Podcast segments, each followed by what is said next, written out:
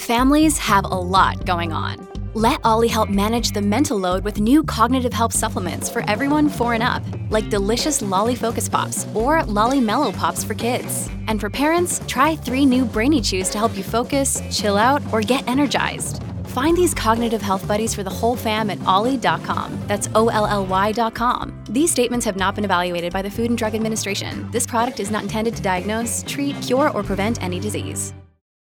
Balanced investors, I'm talking to you.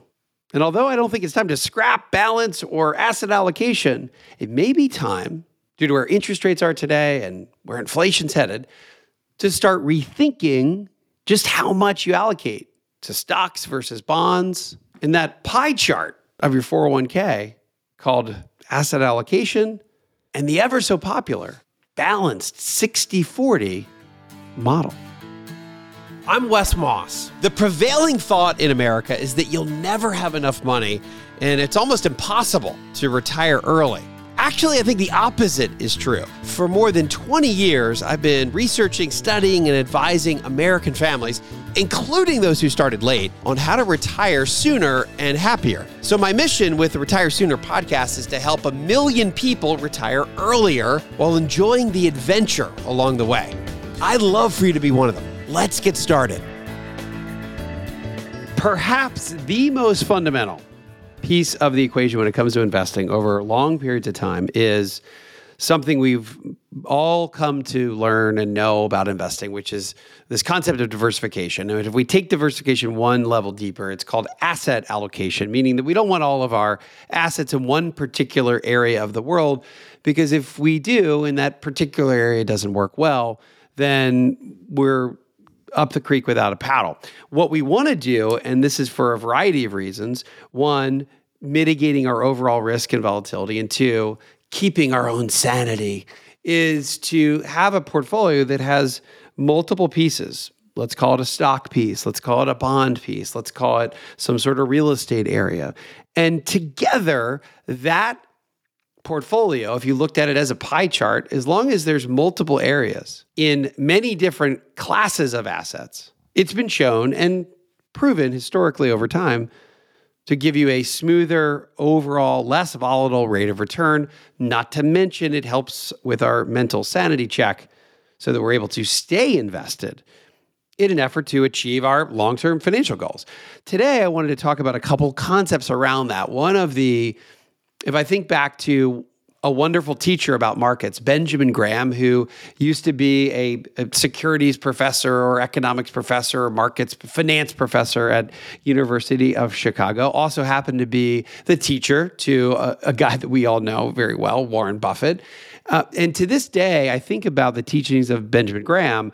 And one thought that I've held on to for many, many years is this thought around Benjamin Graham said, whether you're 30 or 80, meaning years old, a 50 50 portfolio, half in stocks, half in bonds, is a wonderful place to be or a wonderful place to start. So, over the course of investment history, as we've been able to educate and investors become more and more educated, this concept of being diversified and have multiple asset classes in relation to having a balance has become a, a relatively popular concept. And the concept of a half stock, half bond portfolio has taken on a lot of momentum. Once the 50 50 portfolio gained some steam, its cousin, the 60 40 portfolio, 60% stocks and 40% bonds, gained traction as well and has become a very dominant standard allocation for millions and millions of investors. And although that served people well for the most part, and this can be whether you manually are finding multiple equity funds for your 60% and then multiple fixed income or bond funds or even individual bonds for your 40%, that historically, that balance has actually worked very, very well over time, both limiting volatility and helping you achieve maximum returns within reason with less volatility. Maybe not the maximum, but maximizing you staying invested over time. Of course, the mechanism behind this balance is that if stocks are getting hit and going down dramatically, well, you may have another 40% in the bond area of the market that may be actually going up and offsetting some of those losses on the other side of the pie chart. When interest rates are rising and bonds aren't doing all that well, then perhaps we're in an environment where the economy is getting better and the stock side of the 60% of the portfolio has its day in the sun. So even though both asset classes have made significant returns over time, stocks in the 10 to 12% range and bonds in the 3 to 6% range. So both pieces of the equation have been wonderful wealth building tools. The marriage or balance of them together has been even more powerful. Today's episode is really focusing in on two very different timeframes. One, I want to talk about the now and what's happening in the macroeconomic environment that we live in today here in the United States and, and around the world. And two, how this environment today impacts our investments over the course of a very long period of time 10, 20, 30 years from now. So we're going to marry today what's happening this year, the year of, let's call it 2021 and the environment that we live in today, the stock market environment, the interest rate environment, the political environment that is all impacting us today in a, in a dramatic way. And how will that impact our traditional 60 40 portfolio over the next decade or more? So today we're not scrapping the 60 40 portfolio. There's still great power in that balance. But I do want to rethink these percentages here on today's episode and make sure that we are thinking through and you are thinking through. If you've been in a balanced portfolio, again, whether you're doing this manually on your own, you have multiple funds that are doing this, or you're even in a target date or just fixed portfolio of funds or ETFs that is trying to accomplish this for you. The world that we live in today and the economic environment is so dramatic, meaning that interest rates are as low as they've been in four decades.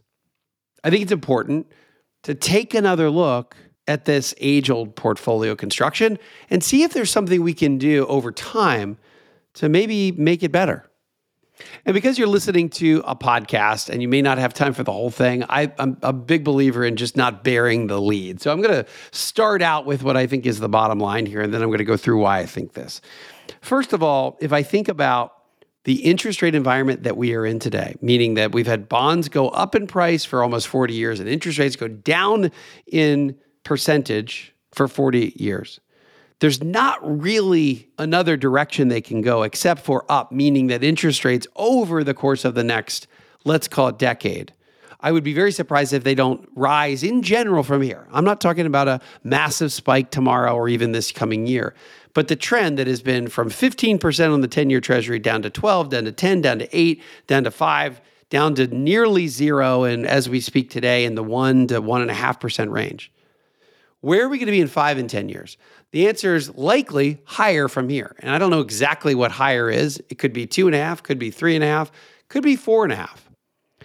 But we do believe, and it makes economic sense, that interest rates over the course of the next decade should be higher than where they are today, meaning that that creates a very important dynamic for the 40% part of your portfolio that is stashed away in bonds. Remember, the age old important visual we think about for fixed income or bonds is pretty simple. Think of a, a playground with a giant seesaw, and that seesaw essentially is the relationship between bond prices and interest rates. So as interest rates go up, that's one side of the seesaw. The other side goes down, which is the price. What we've seen for the last 40 years is interest rates coming down, one end of the seesaw, and prices going up.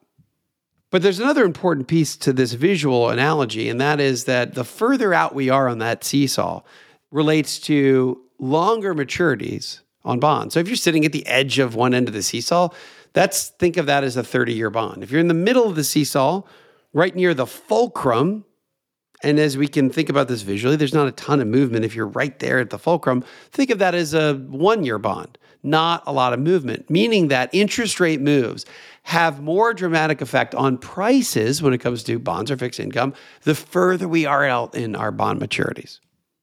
So, as we rethink this tried and true traditional portfolio construction, and we think that if rates are rising over the next five to 10 years, then it begs the question or makes the case that maybe we need to reduce that 40%. Maybe our 40% today should be 30% tomorrow. Again, I'm not saying getting rid of bonds. I think they still serve a purpose because they still serve a purpose when it comes to security and stability. But I don't think it's out of the question to rethink is 50% or 40% maybe too much? And if it is, I also don't think it's out of the question to pull that long term allocation down 5, 10, maybe 15%. And I'm not answering the exact question here for you, but the direction when it comes to the amount I have in bonds today, or I want to have in bonds today, is slightly lower than where it has been over the course of the last decade or more. Not to mention the kind of bond that I want to focus in on also, I believe, needs to be addressed. And instead of the aggregate bond index, which is the most widely followed way to invest in bonds, that's a 70, and again, I'm rounding here, about a 75% government bonds, mostly US treasuries and government backed mortgages, and only about 25% corporate bonds. It also happens to be a very long term or long duration index for bonds. So, being a mindful bond investor, I want to think of this slightly in a slightly different way, meaning that I'd rather have a shorter duration, five years or four years or three years. And rather than having all government bonds or mostly government bonds, I like to weight towards corporate bonds instead of a 75% government bond portfolio. I want to be looking at a 75% corporate bond portfolio instead. Now, what does this mean for the other 60%? Well, if one portion of the pie is shrinking, that means the other portion would be slightly higher. So, if I'm looking at an environment where we're going to see more and more inflation, and we've been talking about inflation now for a very long time, and it hasn't really manifested until the economy started to open back up after COVID.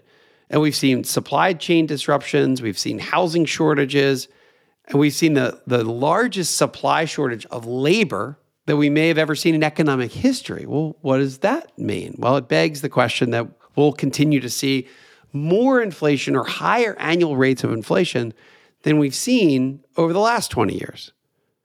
Interest rates going higher, inflation going higher. Well, what's our elixir for that piece of the equation? Well, there are very few asset classes that combat inflation and can stay ahead of the inflation tsunami, as well as stocks, equities, particularly dividend paying equities that are able to pass through higher prices and higher inputs onto their consumers, increase their revenue, in turn allowing them to increase their dividends, and being able to thrive in an environment that is more inflationary today than we've seen in a very long time. So, beginning with the end in mind here, my traditional 50% equity portfolio and 50% bond today looks more like 60% equities and 40% bonds. And my traditional 60 40 allocation that may have been appropriate last year or the year before today looks more like 70% in equities and 30% in fixed income. And if it's something you haven't thought about, well, that's what our conversation today here is all about. Another day is here, and you're ready for it. What to wear? Check. Breakfast, lunch, and dinner? Check. Planning for what's next and how to save for it? That's where Bank of America can help. For your financial to dos, Bank of America has experts ready to help get you closer to your goals. Get started at one of our local financial centers or 24-7 in our mobile banking app. Find a location near you at bankofamerica.com slash talk to us. What would you like the power to do? Mobile banking requires downloading the app and is only available for select devices. Message and data rates may apply. Bank of America and a member FDIC. So let's briefly go through some of the big picture items that are happening economically here in the United States and really around the world. And there are a couple important pieces of the equation. One, taxes. Two, how bonds might react if rates start to really climb. Three, the role that stocks play relative to helping combat inflation. And three, stocks as a vehicle to help combat that inflation. Put all those three together, and we get back to one of my favorite topics here on the Retire Sooner podcast, which is owning stocks for income, quite frankly, owning all assets for at least some income. And that gets to an important concept called income investing, which I'm very partial to. I want every single thing that I own in a portfolio to pay me something, whether it's bonds paying interest or bonds paying a floating rate of interest, whether it's REITs or real estate paying out some sort of income, pipeline companies paying out distributions, or good old fashioned dividend paying companies that are able to ratchet their dividends higher every year. It's the stock piece of the equation, stocks that pay out cash flow or dividends, that may be setting themselves up to be a really important arrow in our quiver as we go through this big macroeconomic environment of change where taxes, meaning higher taxes, not just here in the United States, but all around the world, can lead to higher prices from companies as they try to offset those higher taxes. And when it comes to number two, bonds, we're getting lower and lower yields because interest rates are so unbelievably low. We've got to be really cautious with not just the kind of bond, corporate versus government, but the duration of those bonds so we don't get stuck way out on the end of that seesaw when interest rates really do start to climb. And then finally, the equity piece of the equation or the stock piece of the equation, we know that not all stocks are created equal. Some stocks in some areas of the market can end up being really expensive and not doing all that well when interest rates rise. And other companies or other sectors of the market or styles of investing can actually thrive when interest rates are moving higher. So let's start with taxes. We hear over and over again, all through 2021, and really back in 2020 with the election, that taxes are probably moving higher. The capital gains tax, the top marginal federal income tax, the corporate tax, or the tax on corporations. All of those categories are slated to move higher. Now, we don't know exactly where we're going to end up. But the writing is certainly on the wall that corporate taxes at some point will go above 21%, and the top marginal rate will go back closer to 40%, and there'll be perhaps higher taxes on capital gains and dividends. And as scary as that sounds, and it's a topic I don't even love to talk about because I kind of shiver at the thought of any taxes being higher whatsoever if you really look at where we think we're headed relative to where we've been over the last, call it 60 years or so, taxes going up from here still don't put us historically in a very high tax range at all. If we take both the the highest corporate tax rate, capital gain rate, and federal income rate, and we average them together, if you go back to the 1950s, that rate was in the 55 plus percent range. You go back to the 1970s, it was in the 50% plus range. And for the last 25 years or so, it stayed in the 25 to 35% range. Today, we are at the lowest overall average top tax rate for those three categories than we've seen in 60 plus years. So, if our assumptions are right and taxes do go back up, they're still relative to where we've been for the last 25 years, still relatively palatable and manageable. Now, I can see you jumping up and down saying there is no such thing as palatable taxes, and I agree with you. But I don't want us to miss the forest for the trees, meaning that the trees are individual tax rates going higher, or corporate tax rates going higher, or capital gains rates ticking up higher. But the forest is that taxes in general are still at the low end of where they have been historically, even with some of these potential tax increases that are on the table. This is interesting. If you look at tax ranges relative to how the S&P 500 performs on average, when overall tax rates are below 30%, average annual performance is a little less than 9%. By the way, still pretty good and that's actually the worst category for markets. Above 50%, S&P 500 annual performance is about 11.4%. In the 40 to 50 range, it's about 12. But in the 30 to 40 range, where we think we're going to land here, ironically, it's a sweet spot and has the highest average annual rate of return when it comes to markets. So even though it's ominous to think of taxes in general or any taxes going higher, let's not miss the forest for the trees. Now let's go back and talk about bonds for just a minute. This is the 40th anniversary of the bond bull market this year. And we've had this great tailwind of lower rates, lower rates, lower rates over time, which have helped prices go higher and higher and higher in general. If we end up getting inflation, and we've seen inflation numbers in the three and a half to four percent range that are starting to feel not just super temporary, but may last for some time. That could be one of these catalysts that starts to end the bond bull market. And we could see the Federal Reserve starting to say, with all this inflation, we need to start manually raising interest rates, which will, of course, push the entire bond market interest rate picture up. And by the way, if you think this US economy, if you're driving around, it seems like COVID's over and we're back to normal and the highways are full and the stadiums are full. In a lot of places, that may be the case. But if you look at the Dallas Mobility and Engagement Index, which I think is one of my favorite ways to get an indication of just how active we are leaving the house, going to work, going on vacation with very specific data that they track. It's actually a little scary. They do geospatial tracking for people's, I, I, believe, with cell phones, and they measure how long you're away from the house and how far you are from the house so they can tell if you're on vacation. So it's a little scary when it comes to this Dallas Fed survey. But mobility and engagement in the United States is still down 25% from where it was pre COVID, meaning that we still have some real economic activity to make up for. Well, what is that going to do? Well, it's probably going to make the labor shortage even tighter. It's going to make the housing shortage even greater, which in turn pushes prices in general for both goods and services even higher. So, inflation, an important consideration when it comes to seeing and thinking about interest rates over the next five and 10 years.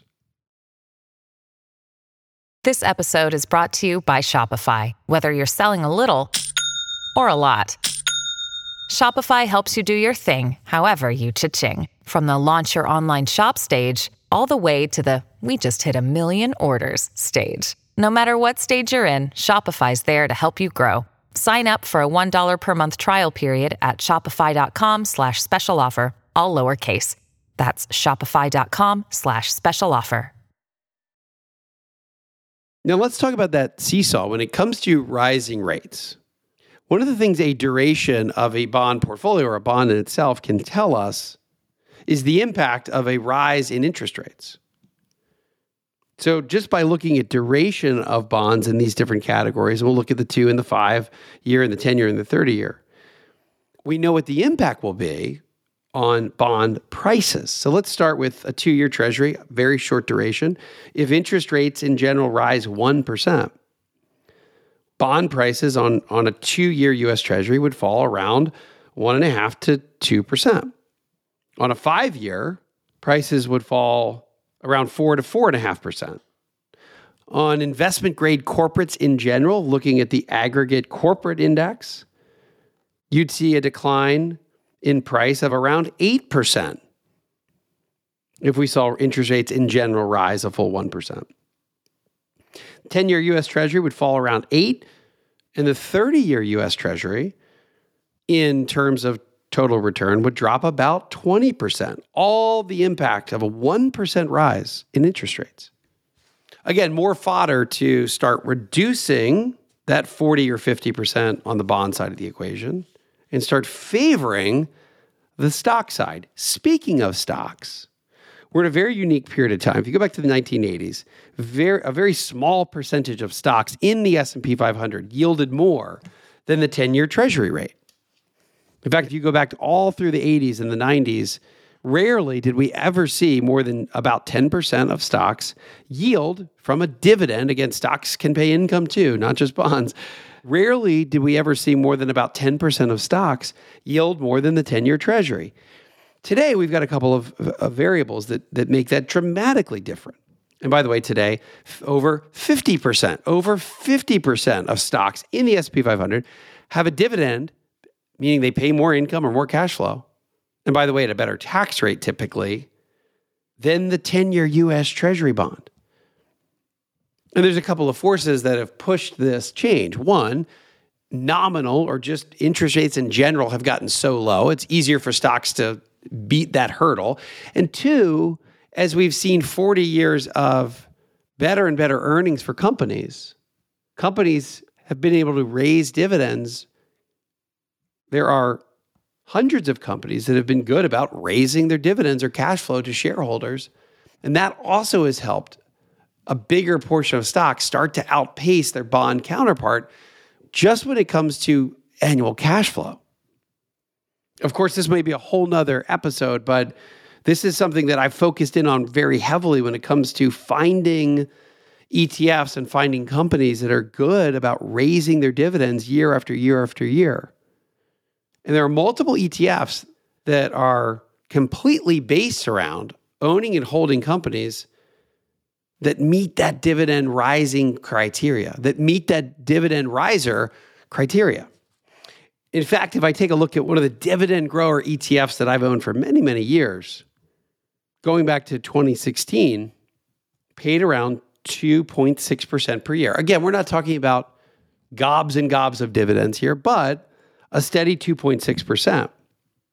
And because the nominal level has stayed very steady to higher, your yield at cost on that exact same investment, meaning the amount of dividends you're getting today, which are greater because they've grown over time, relative to what you paid for them originally, takes your yield at cost from 2.6% all the way up to over 4%.